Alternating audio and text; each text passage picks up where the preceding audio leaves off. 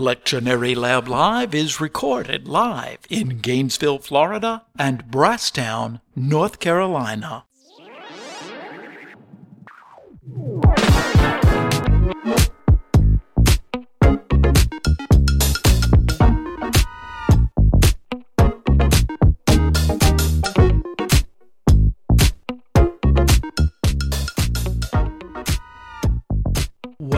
Everybody, to the Lectionary Lab Live. I'm John Fairless. I'm here with my Bubba, Delmer Chilton. Say hey, Bubba.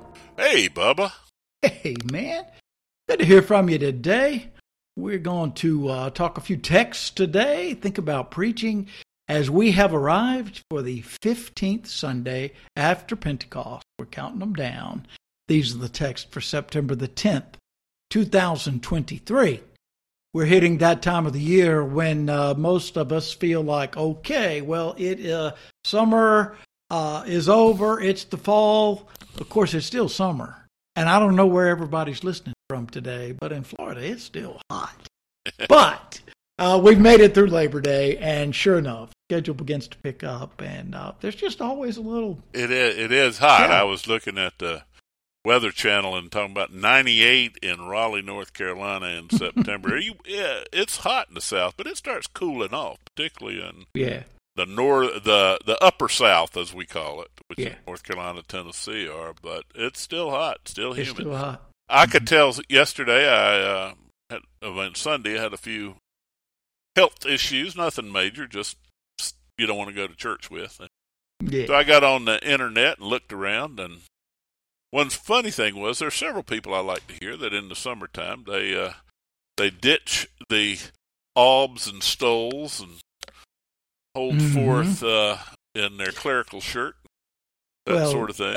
As does yours truly. I uh, I put my robe back on for the first time. Well, that's what I was going to say. I, Yeah. I noticed the robes popped out. It's post Labor Day. Doesn't matter what the weather is. It's after Yeah. Labor Day. It's like Let's go. uh, instead of yeah, don't wear white after Labor Day. Most of them are white albs, so they're go. wearing white after Labor Day. They're back There in the, back in the saddle again.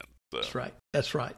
All well, right. we, well, we've got great texts today, and uh, of course, in Pentecost, we're still on the six, usually at least, uh, text, and that's what we have today.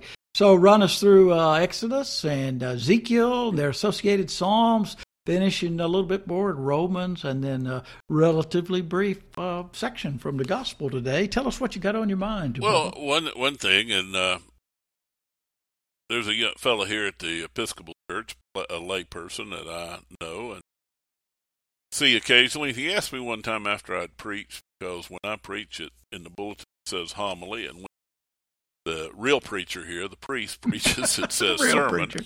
And uh, he asked, "What's the difference between a homily and a sermon?" And I said, "Well, usually five or ten minutes." But I said, ultimately, technically, a sermon is a talk on a religious theme which may or may not take a text, and a homily is an exploration of text.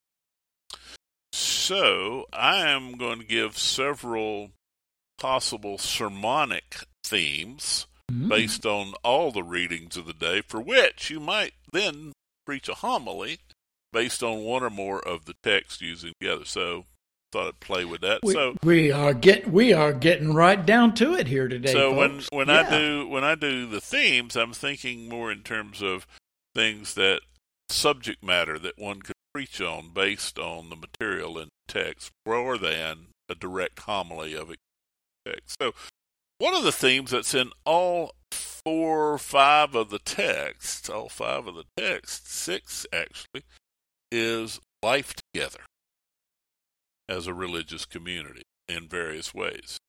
Uh, the uh, Exodus text, the Lord says to Moses and Aaron, Tell the whole congregation, Mhm. and later assemble the whole congregation together. It's about life together. We're doing this en masse, moving together. Uh, verse 7, this is word comes to Ezekiel to tell the whole house of Israel to talk, explore this with the whole house, the whole community. Uh, Romans, you know, verse 8, love one another.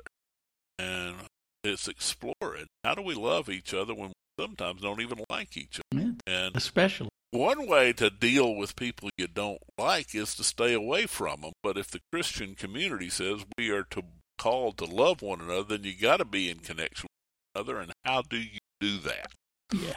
And that uh, more deeply with with Matthew, you have a particular recommendation of some ways to deal with this, and it brings up the word church. We'll explore that some more, Matthew. But Yeah. it's to the church, life in community. This is Mhm. not life in general. This is not life with the world. This is not life with the neighbors you sometimes see or don't. This is life with Yeah. as the was- people committed to Christ and to love, and sometimes it doesn't work out real. Well. How do you deal with that? Yeah. So- Jesus says, I'm going to be there among them. We'd say amongst them, right? I'm, I, I'm going to be there right in the midst of you. This is, this is uh, in the family. This is in the church. There's some and things this we is need not to think about. idealism. This is pragmatism, particularly the two God, the two Christian scriptures, Yep. and and Ezekiel. I think none of this is idealistic. This is real down on the. How do you do this? Hmm. Um, now, if I were just going to go with some Hebrew scripture themes to play play with, Okay. Uh, both um, Exodus and Ezekiel have a pattern where the word comes to the proclaimer and it goes through the proclaimer to the congregation. And it might, for those of us who preach, uh, first of all, an exploration of what are we doing when we stand up? Mm. Is it a word from Delmer? is it a word from the Lord? Uh, Phillips Brooks defined in the- one of the very first, you know, Yale preaching lecture. defined preaching as truth communicated through personality. So you can never not be yourself. Right. But the question is, are you sure this is a word from the Lord? Or is this your hobby horse? Both of these texts, they're clear that Moses and Aaron and then Ezekiel's job is to hear the word and tell the word. When you're preaching to a congregation, it may be saying, We are together and we proclaim as a community to the world. We need to explore are we promoting who we are? Are we promoting a message about what we think the world ought to be like? Or are we proclaiming God hurting in the world? What are we doing? And we'll That's- I love that uh, and thinking about that balance, thinking about tension, and I think it's yeah, it's important. I, I've always been a little uh, hesitant. to Say, I have come today to give you a word from the Lord, as if it was just sort of straight poured in through me, and I'm about to, it's going to come out, and that's God speaking. I know there are those who see things that way. Yeah. However, I think it's important to be diligent. Is this the word for my congregation, my people? Is this the word from the Lord? And how am I going to best express it using what God has given me? Because I don't need to try to be somebody else. and in and and in proclaiming to the community, and how does this apply to them? It is more of a communal question. What do we? What? Who are we, and what are we saying to the, to the world? Yeah. To God's beloved people, are we saying, "Come and be like us"? Uh, are we saying we have a great choir and a wonderful Yeah. preacher, and we're up? We hold up middle class American values come and be like us? Or are we saying we are humble sinners who have found, tell you about where we found? Well, you know what we're really saying. Yeah, we want y'all to come in and, and, and be like us. Bring your pocketbook. Bring it, you know. if you be like us, but give and now and support this ministry. And besides, we got a few committees that need to, you know. right. right. Uh, all, my tongue is only partially Yes. uh, firmly planted in my. So, the, our Christian scripture themes for today is the profound difficulty of love in. How do we make love an obligation? And why is it that the church has insisted that there's no such thing as solo need community? This is This is not a law. This is this is script. It's important. I, today, September fifth, uh, I get a New York Times free newsletter thing to, uh, on email every short. They're trying to get me to subscribe, and I refuse to rescri- subscribe. But I'll take the free stuff. Lead thing this morning was about absenteeism. School study by a professor, I think, at Stanford. And one of the things they're showing is that the this absenteeism across the country, and particularly in places that shut down more during the um, the COVID. And one of the things that he said is that people just got out of the habit. That it we they said we spent two and a half years saying learning can happen without classroom, without being in the room. And I started thinking, obviously, immediately about church and, and the decline in attendance. And we're saying, what are we doing wrong? And I think one of the things is people got out of the habit. Got out of, and we spent two and a half years creating ways they can participate without being in the building. Why? And you know, it's it's. Yeah. I think it's all tied in with people resistance to going back to a place of work. Hmm. They want to stay out of the office. Offices aren't filled in churches, and it's and so here's a question: Why should people be in church? Yeah. And I was I, I've spent the last six weeks um, doing church online because my wife had knee surgery. I'm the mm-hmm. caregiver. It was just that I'd be there. So it's been five or six weeks I've been there, and I I watch something online, and I can start and stop it as needed. and, you know, and right. I watch several. I watch sermons what I realized there's a profound difference between sitting in my pajamas, drinking a cup of coffee with my iPhone in hand, watching my son preach in Albany, New York, or you preach in Venice, Florida, or um, Mark Scott in St. John's Lutheran Church in Charleston, or such as that, or yeah, and I can fast forward, I wait and I fast forward over to the sermon. I listen to the sermon and I don't watch people take communion and I don't have to rub elbows and I don't have to talk to anybody and I don't have to deal with anybody. You and don't I, know all the you don't know all the people on the prayer list, you know. I, so. nor do and you know I don't have to deal. yeah, yeah, and right. is and I don't have to love them. I don't yeah. even have to like them. I don't have yeah. to deal with them. And I think one of the things that life in community in a congregation uh, for both these texts is that we need to be together in order to learn to love other people.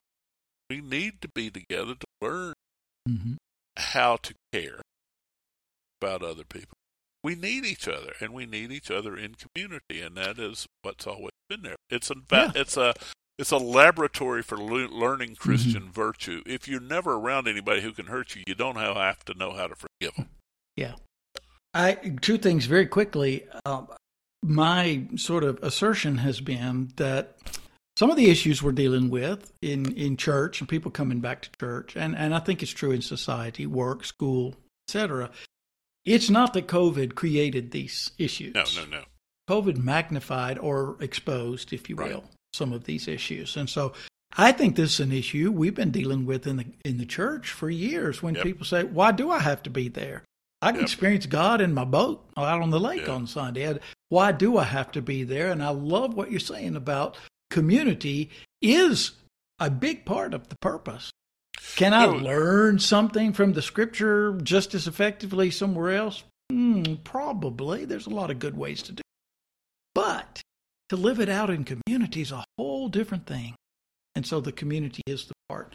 And second thing, very quickly, you were alluding to uh, kids that have missed school, et cetera. There was also an article in the Times this week that talked about, um, you know, we used to talk about uh, being helicopter parents and doing everything right. for kids and being so close. And so there's pretty solid research at this point that talks about kids that are never alone and always have assistance yeah. um, are becoming more and more fragile, and it's part of the whole right. um, uh, health health issues, uh, mental health issues that are going with a lot of our kids. Yep. And a uh, fascinating organization called Let It Grow, yep. or no, Let Grow, and letting go of our kids and giving them some things they have to do. Like I remembered vividly when they said. Uh, you know, the kids don't have to worry about if they get lost or if they miss the bus or they miss their ride home from school I can remember having to figure out how to walk my hind end home from junior high one day when I missed the bus. And so that mile and a half hike or whatever it was, a couple of Yep. miles, that was all on me. Yeah. Kids don't have that. So don't- they don't it, it's. that. I think that's all cut of a cloth here with the Right. question you're raising. Just how important is being present with one another in the community. Great stuff. Good. Well, I'm going to walk through the text with a nod in the direction of the psalm in each one, and and uh, not go to real in depth. Uh, uh, honestly speaking, we could spend an hour on any of these texts easily, and so I try not to do that. And I want to talk about this Exodus text 12, 1 through 15. Uh, last week uh, we had the call. We have fast forwarded mm-hmm. through, you know, Moses, Aaron, A lot of go stuff. back nine plagues, and here we are. Yep. And this is a stylistic piece. Um, several different sources went together for it, but stylistically, it is uh, uh, probably composed well after the event, and and it established some of the establishment of the tradition of Passover. You can see this here. It's the word of the Lord to Moses and Aaron, and tell the entire congregation that we're going to do this. This is the ultimate foundational event of Israel's history. Absolutely. This is, and, and I'm going to be careful here. This is their national myth, and I don't mean by myth like we used to think of it, a myth as a made-up, fa- something like a fairy tale. Mm-mm. This is the story that they tell each other in order to know who they are. This is when the question is asked, what does it mean to be Israel? This is the first part of the answer. Mhm. We are these people. So it's important to look and see what happened. It was for everybody, all the congregation. It, it made it, it, it may seem minutia to say, and if you're too small, another family, and this sort of thing. It is making sure everyone's included, and if it's Yeah. sheep or a goat, you know, it's everybody's Mm. included. It has to be unblemished. Now we're getting to the later temple Mhm. sacrificial systems, and it started here. And then uh, the the all, all assembled together. Now here here's the interesting thing. the description of how to eat it. Mm. Now, this can you can say, well, they wanted to be ready to run. Well, of course they did, because if this worked, if all those kids got dead, killed, and they'd had these nine plagues, Pharaoh was coming after them. You know, they need to be ready to go quick because their window was small. Think about this. They killed the calf. They gathered. They stood there. They stood girded up. They stood with sandals on. They did all of this. It was an amount, a moment of trust that God would do this. Because if God didn't do this, Hmm. they had done what they had done, they were in. Just, We're know, in some deep kimchi now. Yeah. if they did all of this and threatened Mhm. Pharaoh and said this is going to happen, and whether the babies died or didn't die, the Mhm. morning after the Passover, they were going to have to flee, and neither God was with them or wasn't, and they were trusting that God was going to be with them and open the way, or given the boundaries of the story, they were going to come up against the sea and not and be trapped. Mhm.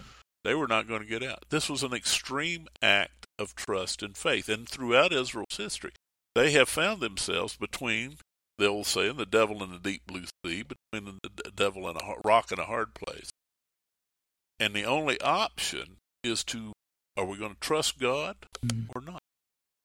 And this story says,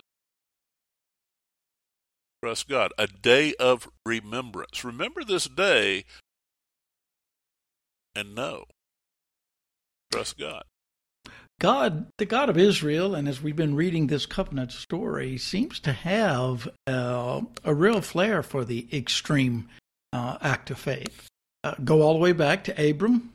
God calls Abram, yes, get up and go. Take you, you know, your partner and- just head out. I'm going to show you where. Where? Well, I'll tell you later.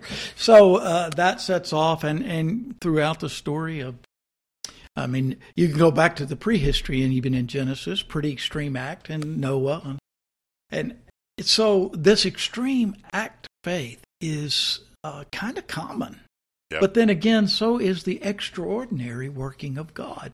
Yep. And uh, for us reading these scriptures Christianly, not projecting here anything, but seeing the, the life of Christ in continuity with God's Right. work, it was the extreme act of faith to surrender to the cross. And if God, if God's not working, then Jesus is dead. I mean, done for. So, yeah, it's a fascinating thing to and, think and that about. word remembrance, Yeah. uh, you know, and to think you know, that's what I was about to say. The parallels are obvious to us as Christians. They are not what the text meant Mhm.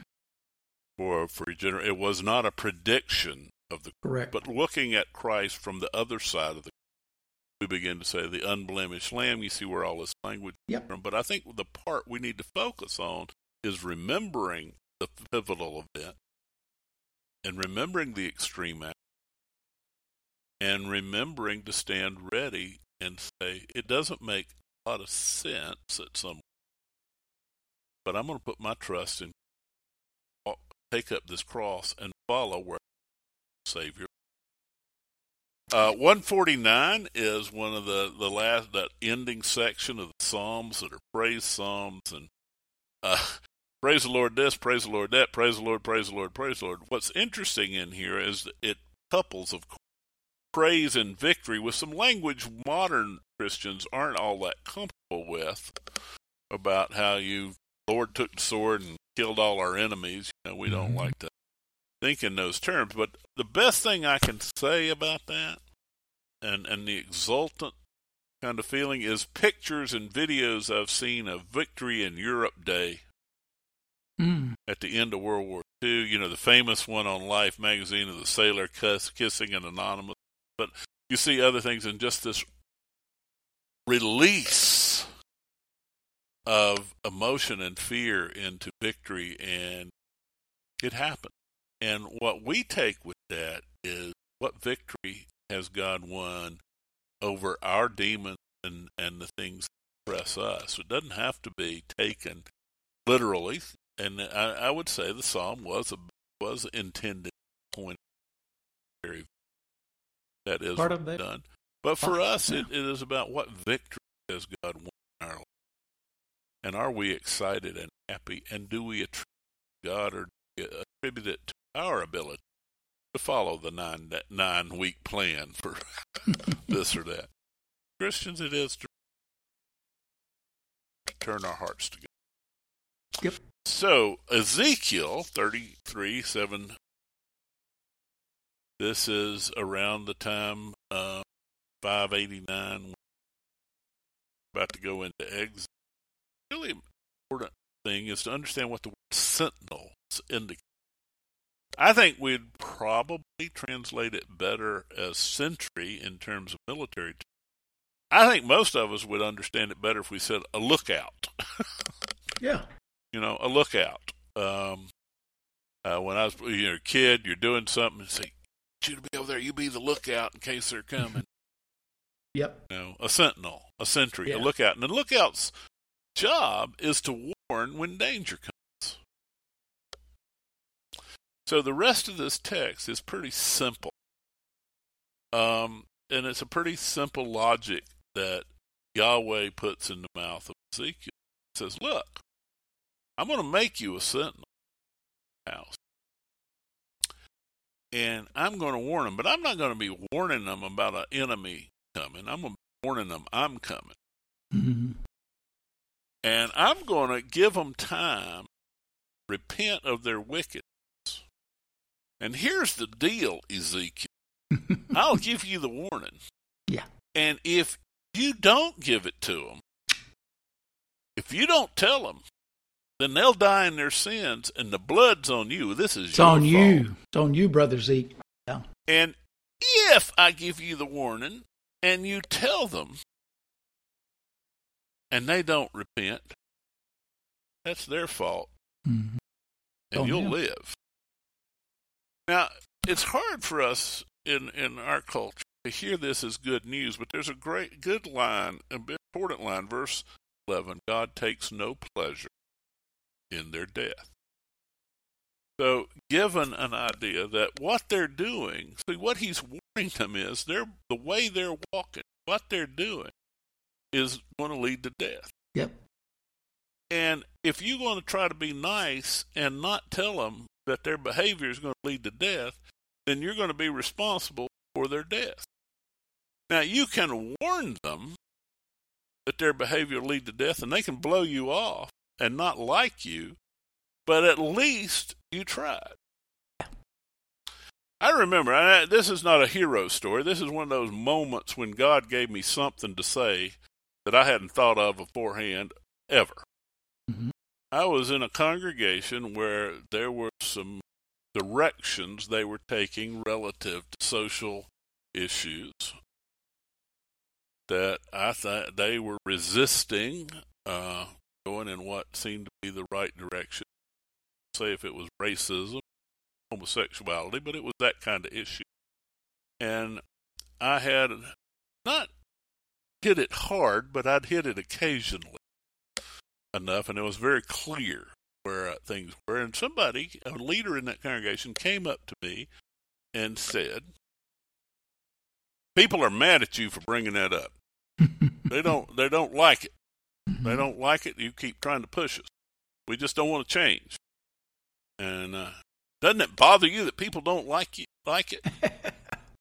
And yeah. I don't know where this came from. And I said, Well, you know, I like to be liked just as much as anybody else. And I'm more willing to behave in ways I think other people will like than I'm well, really happy to admit. But let me tell you something.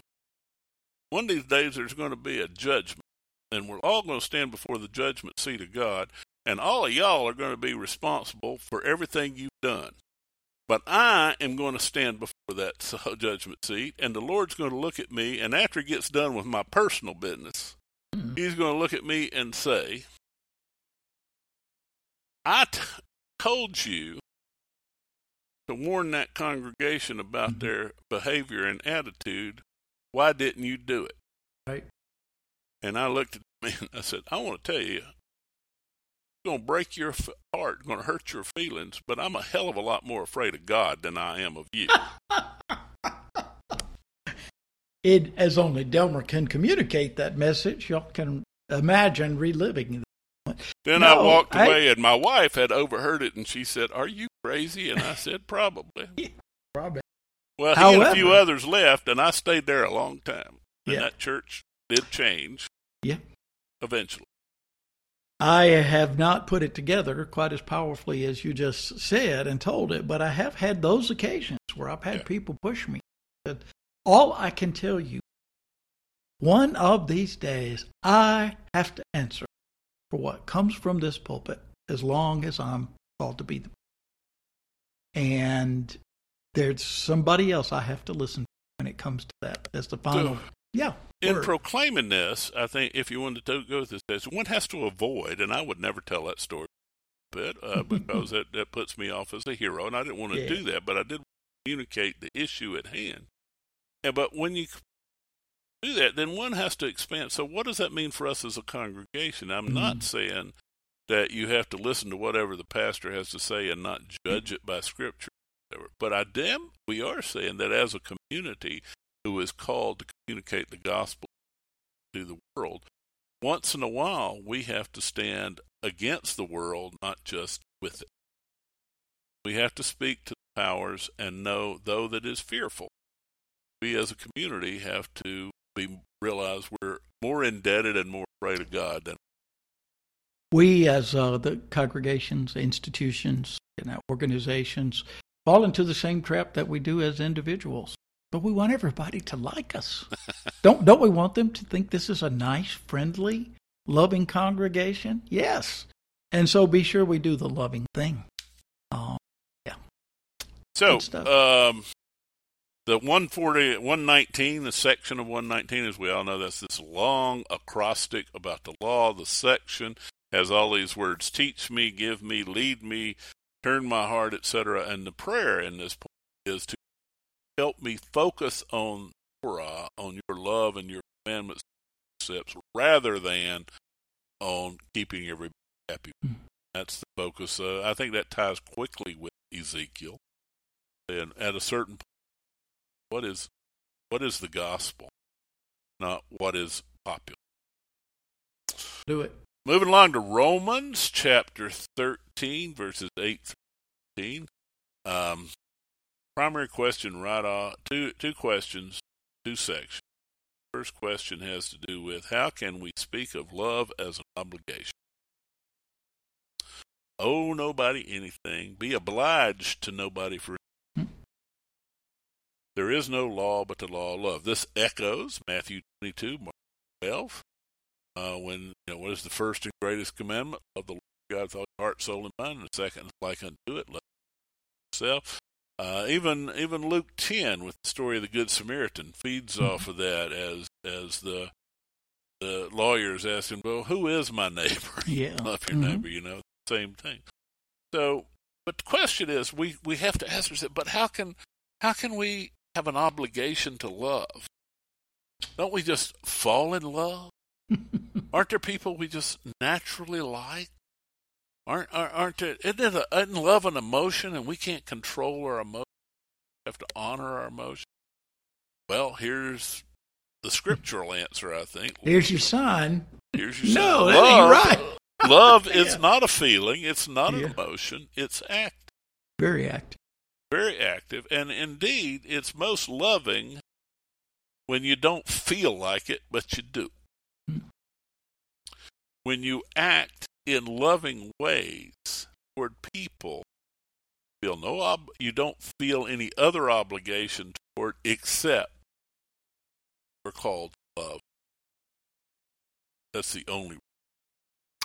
I just love the succinct statement in verse 10 and you know, we sometimes in the church we play this game. Well, can I do this thing or can I do that thing? And you know, we want to go through you know a list of things. Well, it doesn't say I can't do that. The question becomes uh, the, the the the lens here is love does no wrong to a neighbor. That's how love fulfills all these laws. So, what you're thinking about doing, what you're proposing, is that hurtful in any way? Is that hurtful to another person? Is it hurtful to yourself? Is it hurtful? Uh, yeah. And and so uh, to me, that just cuts through all of that stuff. I come back and say, well, wait a minute. I guess that's not the loving thing to do. And even if I don't love, I haven't done that great of a job of loving my enemies or loving, you know, so and so because they're, in my estimation, a real SOB, I still owe love. Oh. Don't do the right thing. Got it, and it's easy when you like them. When you're getting love back, it's not easy the other way around. Uh, M. Scott Peck, Road Less Traveled, defined love as extending oneself, one's own or another's, mental, physical, or spiritual. Love will extend oneself. Notice he said the will, not the feeling. This is what Paul is saying, echoing the gospel that we love one whether we feel like it. Well, the, the second half of this text, the 11 through meaning time. And uh, play, I don't play Greek too often, but kairos and chronos mm-hmm. vary. Mm-hmm. And this is kairos. I even made sure by getting my Greek text down and I can read a little if I have to.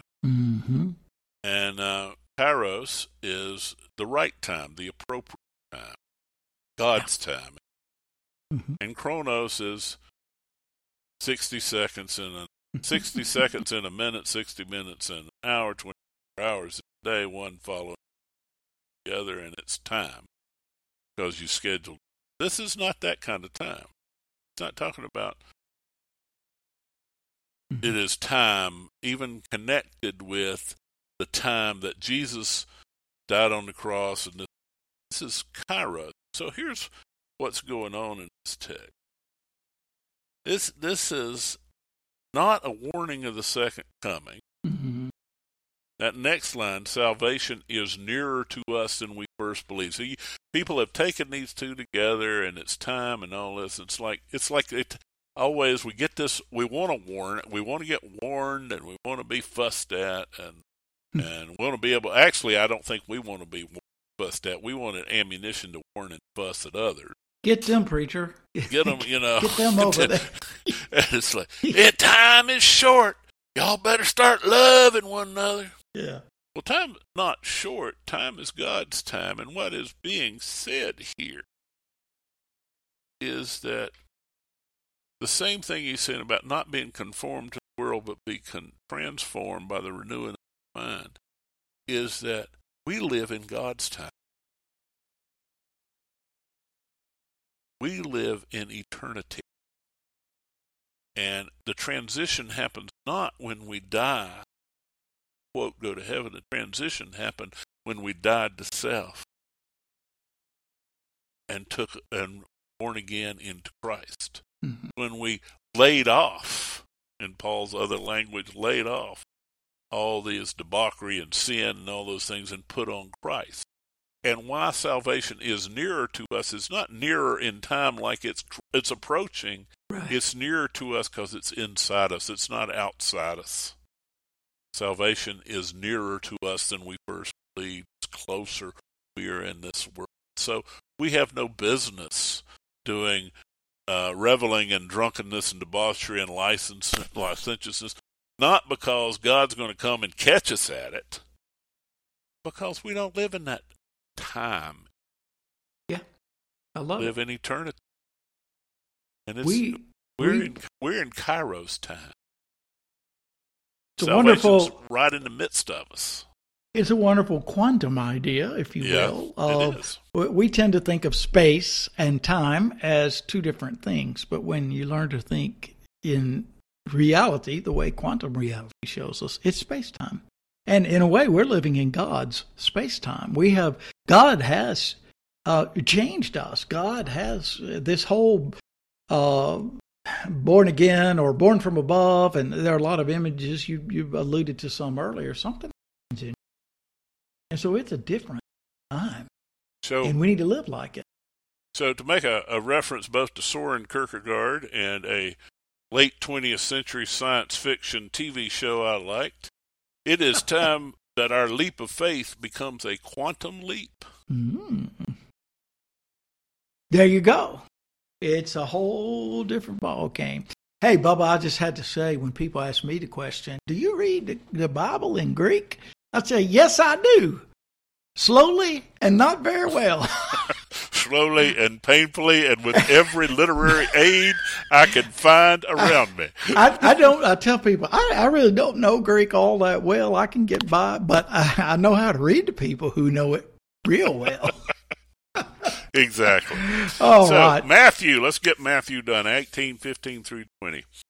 Uh, this text contains uh, a text that is in the ELCA Constitution. It's a scripture liter- directly referred to there early on. There's a statement, statement of faith, as the Old and New Testaments, etc. This is a text that's referred to in the section, chapter 15, last time I looked, of the ELCA Constitution for congregations under discipline of members. And it outlines this very same process. Um, this is in uh, chapter 18, verses 1 through 35, which is the fourth teaching section in Matthew. Sermon on the Mount and a few others along. This is the uh, it has, it's a collection of diverse sayings. Comes in two parts. Verses 1 through 14 are about children. And then we get this section, 15 through 35, is about the church. And this sec- our section, our text, 15 through 20, is about the reconciliation process. What's interesting here is two things. One of which is the word church is used a couple of times, and this is not a word that Jesus would normally have used. And you have to know they were looking back. I'm not. I'm not doubting Jesus had some recommendation about how some of. The, I think it it comes out of his teaching. It wasn't made out of whole cloth. But I think what's really interesting is that Matthew was the earliest was maybe 78 to 80 A.D., which is 35 to 40 years or so after Christ. So early church, even that early, the, the believers in Jesus were finding out how hard it was to do what he said with mm-hmm. love one. Yeah.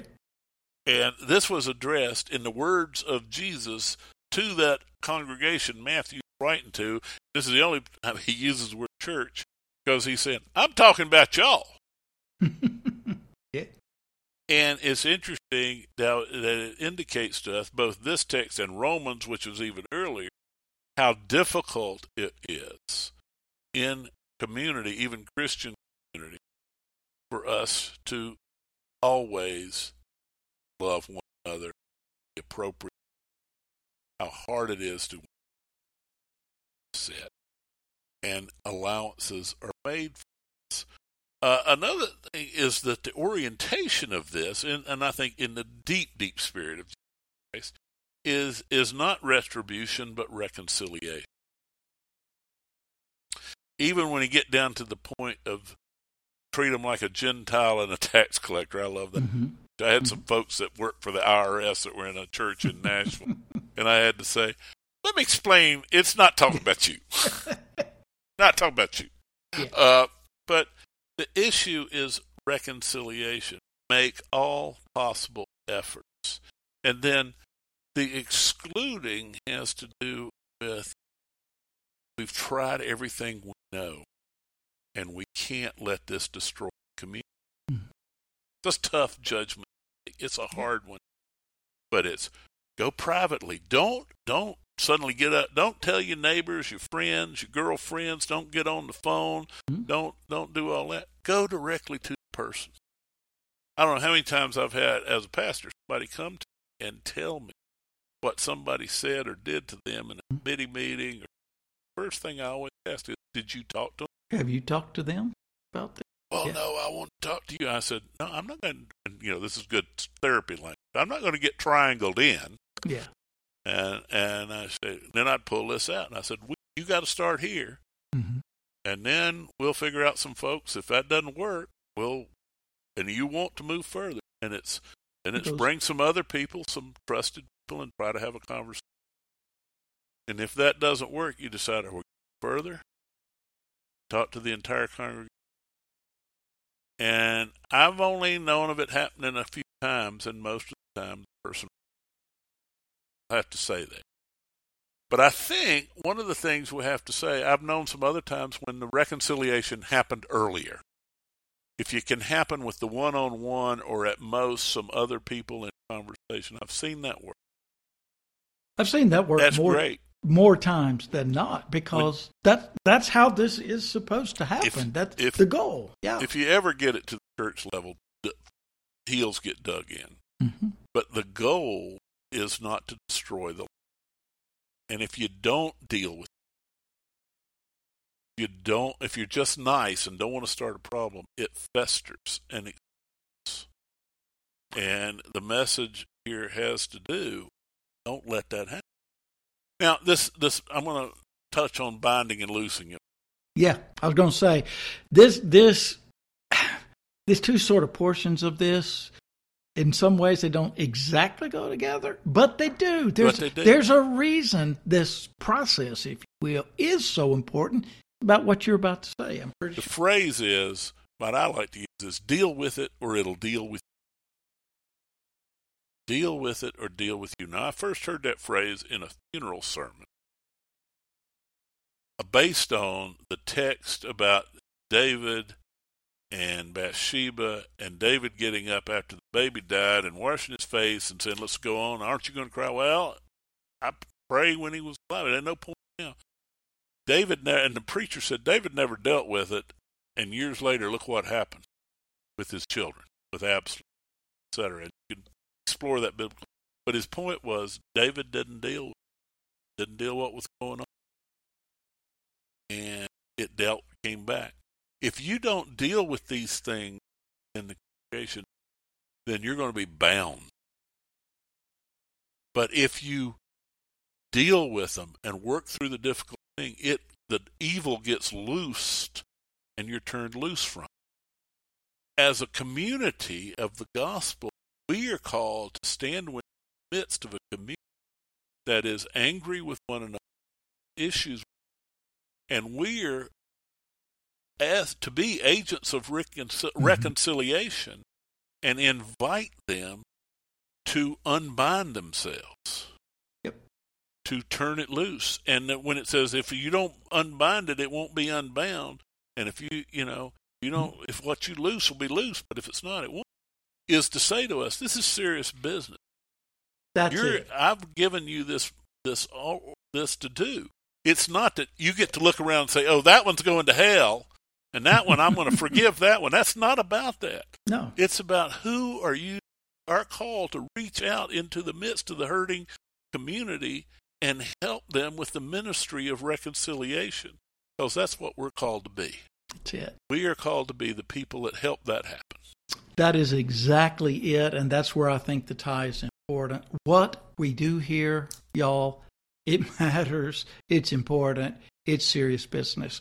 And that's why we work so hard to maintain this kind of unity, not in conformity, but this unity that is, is spoken of here. Look, when we gather, uh, when we uh, agree, then Jesus is here. Look, I am there among them. And, and what we're doing here, as you said, let's let loose of some of this stuff. When we let that go and we are returned to the fact that we are all reconciled with God in Christ, and therefore we reconcile with one another. That's when the good stuff happens. That's where it comes from. It's awfully good.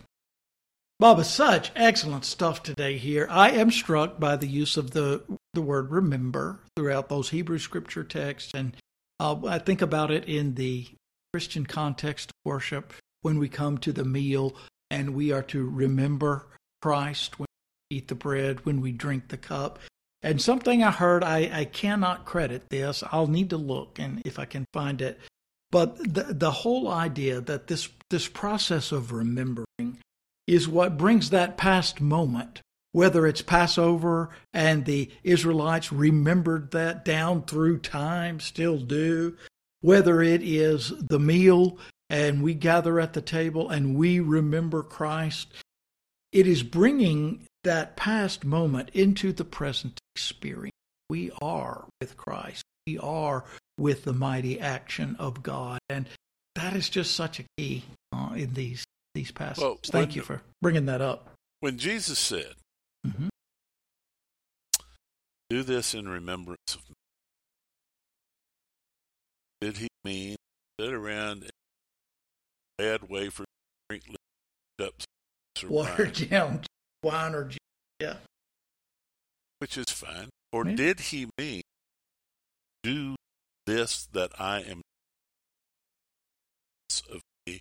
In a word, the rem- a remembrance, I mean, you know, indicates bringing the past into the present. So right. if we do in remembrance of him, doing in remembrance of him is going all the way back to the Israelis standing on the shore eating that meat with their sandals on is in remembrance of me, trust God. In remembrance of me, suffer on behalf of the in remembrance of me, feed the hungry. In remembrance of me, get down on your feet, on your knees, and wash feet. In remembrance of me, open the doors and invite everyone. What does in remembrance doesn't mean just walk up to a table or sit in your pew and let them bring it to you doesn't mean that alone. It means in remembrance of me, bring I am and what I did into your space and time. Make a quantum leap of faith into the future it is. It's good. Amen and amen. It's the good stuff. Hey, Bubba, thank you. I've enjoyed it. We're going to get out of here. Let me say to you all, this uh, listening for this uh, Sunday, the September the 10th, this coming week, uh, by the 15th, we got to know who's coming to uh, our retreat. We would love to have you. Check out lectionarylab.com, see the uh, uh, details on the preaching workshop, getting ready for year B, moving into Advent, Christmas, and all the good stuff. Uh, we do need a certain number. We've had a good response. We're kind of on that line. And so please let us know this week. This will be the if last you're time. pondering it, if you're thinking about it, if you're Yeah. trying to persuade your spouse to let you get hold of the money, just do it now, brothers and sisters. Do it now. I do it now. Send that to Brother Delmo Do Right, P.O. Box 1234. Delmo Do Right at the Do Right True Light Gospel Tabernacle, located upstairs over the Piggly Wiggly on North Main Street. That'll do it. Hey, Bubba, not much left to do today other than to tell everybody bye. Everybody bye. Lectionary Lab Live is a Two Bubbas and a Bible production. Our opening theme is Next Steps, performed by Half Dot Cool. We go out today with In Remembrance, composed by Ragan Courtney and Buryl Red, performed by the Young Adult Choir and Ensemble, the Church of St. Paul the Apostle in New York City.